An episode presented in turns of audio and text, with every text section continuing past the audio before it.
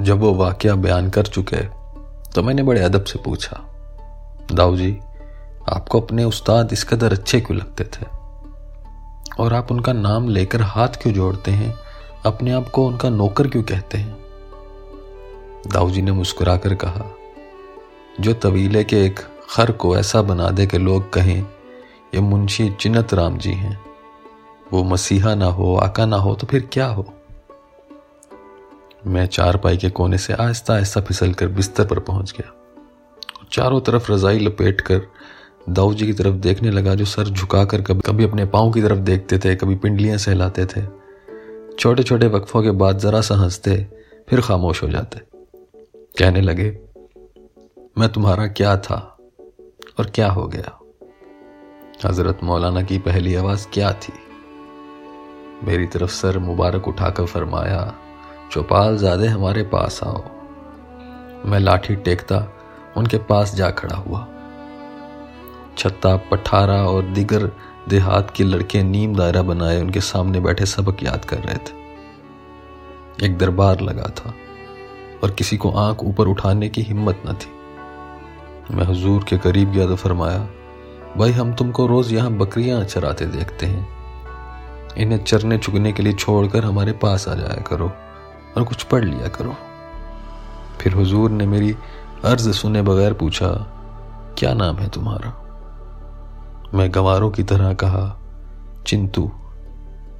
मुस्कराए, थोड़ा सा हंसे, फरमाने लगे, पूरा नाम क्या है?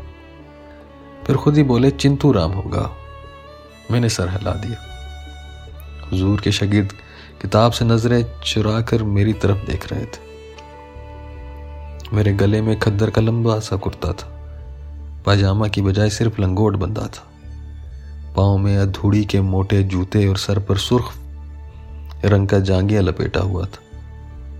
बकरियाँ मेरी, मैंने बात काट कर पूछा, आप बकरियाँ चराते थे दाऊ जी हाँ हाँ वो फखर से बोले, मैं गडरिया था और मेरे बाप की बारह बकरियाँ थी। हैरानी से मेरा मुँह खुला रह गया और मैंने मामले की तह तक पहुँचने के लिए जल्दी से पूछा, और आप स्कूल के पास बकरियाँ चराया करते थे? दाऊजी ने कुर्सी चारपाई के करीब खींच ली और अपने पाँव पाए पर रखकर बोले, जाने पिदर उस जमाने में तो शहरों में भी स्कूल नहीं होते थे। मैं गाँव की बात कर रहा हूँ। आज से चौहत्तर बरस पहले कोई तुम्हारे एम बी हाई स्कूल का नाम भी नहीं जानता था। वो तो मेरे आका को पढ़ाने का शौक था। गिर्द के लोग अपने लड़के चार हर्फ पढ़ने को उनके पास भेज देते। उनका सारा ख़ानदान, जेवर, तालीम से आरस्ता और दीनी और दीनवी नेमतों से माला माल था। वालिद उनके ज़िला भर के एक ही हकीम और चोटी के मुबलक थे। जिद्द अमजद महाराजा कश्मीर के मीर मुंशी घर में इल्म के दरिया बहते थे। फारसी, अरबी, जबरो मुकाबला अकलीदस, हिकमत और इल्म हैत उनके घर की लोडियाँ थी। हुजूर के वालिद को देखना मुझे नसीब ना हुआ, लेकिन आपकी ज़ुबानी उनके तबहर इल्मी की सब दास्तानें सुनी। शेफ्ता और हकीम मोमिन खान मोमिन से उनके बड़े मुरासिम थे। खुद मौलाना की तालीम दिल्ली में मुफ्ती अजरदा मरहूम की निगरानी में हुई थी। मुझे दाऊद जी के मौजू से भटक जाने का डर था, इसलिए मैंने जल्दी से पूछा फिर आपने हज़रत मौलाना के पास पढ़ना शुरू कर दिया। हाँ दाऊ जी अपने आप से बातें करने लगे। उनकी बातें ऐसी ही थी। उनकी निगाहें ऐसी ही थी जिसकी तरफ़ तवज्जो फरमाते थे, बंदे से मोला कर देते थे। मट्टी के जर्रे को अक्सीर की खासियत दे देते थे। मैं तो अपनी लाठी ज़मीन पर डाल के उनके पास बैठ गया, फरमाया, अपने भाइयों की बोरिए पे बैठो। मैंने कहा, जी, अठारह बरस धरती पर बैठे गुजर गए, अब क्या फ़र्क पड़ता है? फिर मुस्कुरा दिए। अपने चौबीस संदूकचे से एक हरफ अबजद का एक मकवा निकाला और बोले, अलीफ, बे, पे, ते सुबह अल्लाह क्या आवाज़ थी? किस शफकत से बोले?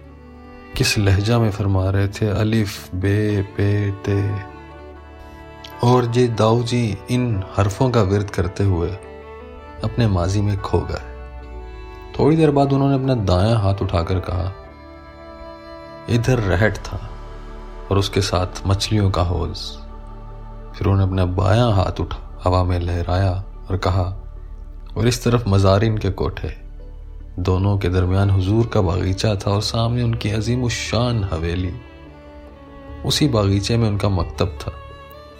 दरफैस का खुला था जिसका जी चाहे आए, न मज़हब की कैद, न मुल्क की पाबंदी।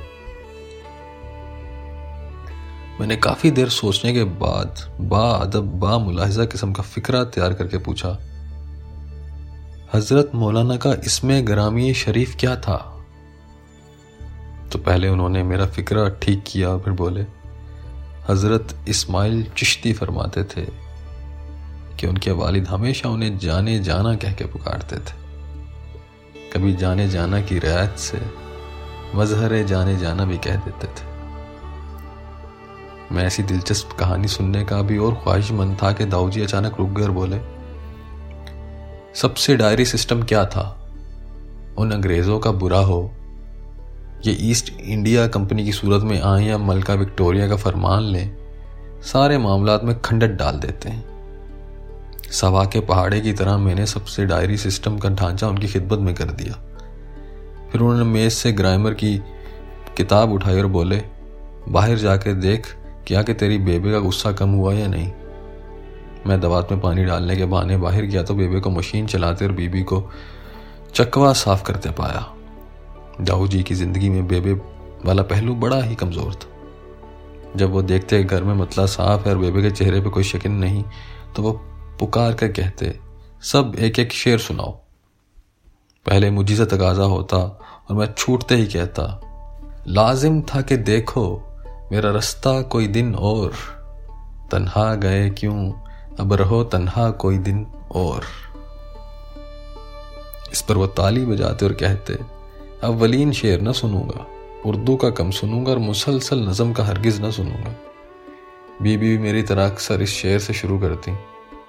शनीदम के शापुरदम दर कशीद जो खुसरू बरातश कलम दर कशीद। फिर इस पर दाऊजी एक बार फिर ऑर्डर ऑर्डर पुकारते। बीबी कैंची रखकर कहती, शोर शदो अज ख्वाब अदम चश्म किशवरीम दीदीम के बाकी सत शब फितना अन वदीम।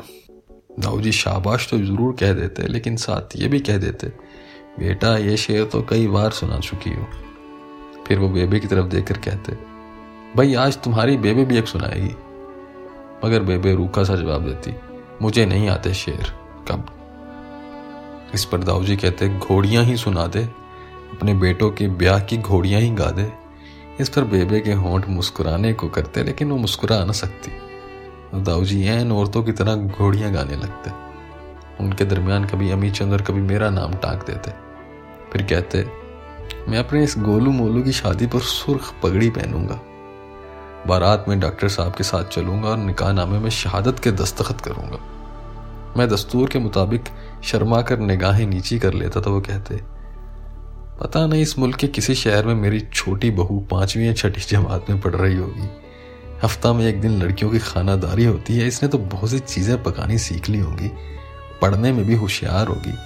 इस बुद्धू को तो ये भी याद नहीं रहता कि मादियाँ घोड़ियाँ होती हैं, मुर्गी, वो तो सब वो तो फरफर सब कुछ सुनाती होगी। मैं तो इसकी फारसी पढ़ाऊँगा, फिर इसको ख़ताती की तालीम दूँगा, फिर ख़त शिकस्ता सिखाऊँगा। मस्तूरात को ख़त शिकस्ता नहीं आता। मैं अपनी बहू को सिखा दूँगा। सुन गोलू, फिर मैं तेरे पास ही रहूँगा। मैं और मेरी बहू फारसी में बातें किया करेंगे। वो बात बात पर बफर माईद बफर माईद कहेगी, और तू अहमकों की तरह मुँह देखा करेगा। फिर वो सीने पे हाथ रखकर झुकते खेले को खूब खीले खूब कहते जाने पिदर चराई कदर जहमत में कशी। खूब याद दारम और पता नहीं क्या क्या कुछ कहते बेचारे दाऊ जी चटाई पर अपनी छोटी सी दुनिया बसाकर इसमें फारसी के फरमान जारी किए जाते एक दिन जब छत पर धूप पर बैठे हुए वो ऐसी ही दुनिया बसा चुके थे तो होले से मुझसे कहने लगे, जिस तरह खुदा ने तुझे एक नेक सीरत बीवी और मुझे एक सादत मंद बहू अता की है। वैसे ही वो अपने फजल से मेरे अमी चंद को भी दे। उसके ख्याल मुझे कुछ अच्छे नहीं लगते। ये स्वांग, ये मुस्लिम लीग, ये बेलचा पार्टियाँ मुझे नहीं पसंद। और अमी चंद लाठी चलाना, गतका खेलना सीख रहा है, मेरी वो कब मानेगा? हाँ खुदाए बुज़ुर्ग बरतर उसको एक नेक मोमिन सी बीवी दिला दे तो वो उसे राह रास पर ले ही आएगी।